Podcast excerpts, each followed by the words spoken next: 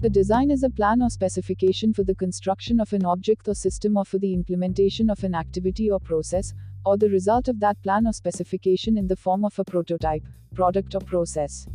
The verb to design expresses the process of developing a design. In some cases, the direct construction of an object without an explicit prior plan, such as in craftwork, some engineering, coding, and graphic design, may also be considered to be a design activity. The design usually has to satisfy certain goals and constraints, may take into account aesthetic, functional, economic, or sociopolitical considerations, and is expected to interact with a certain environment.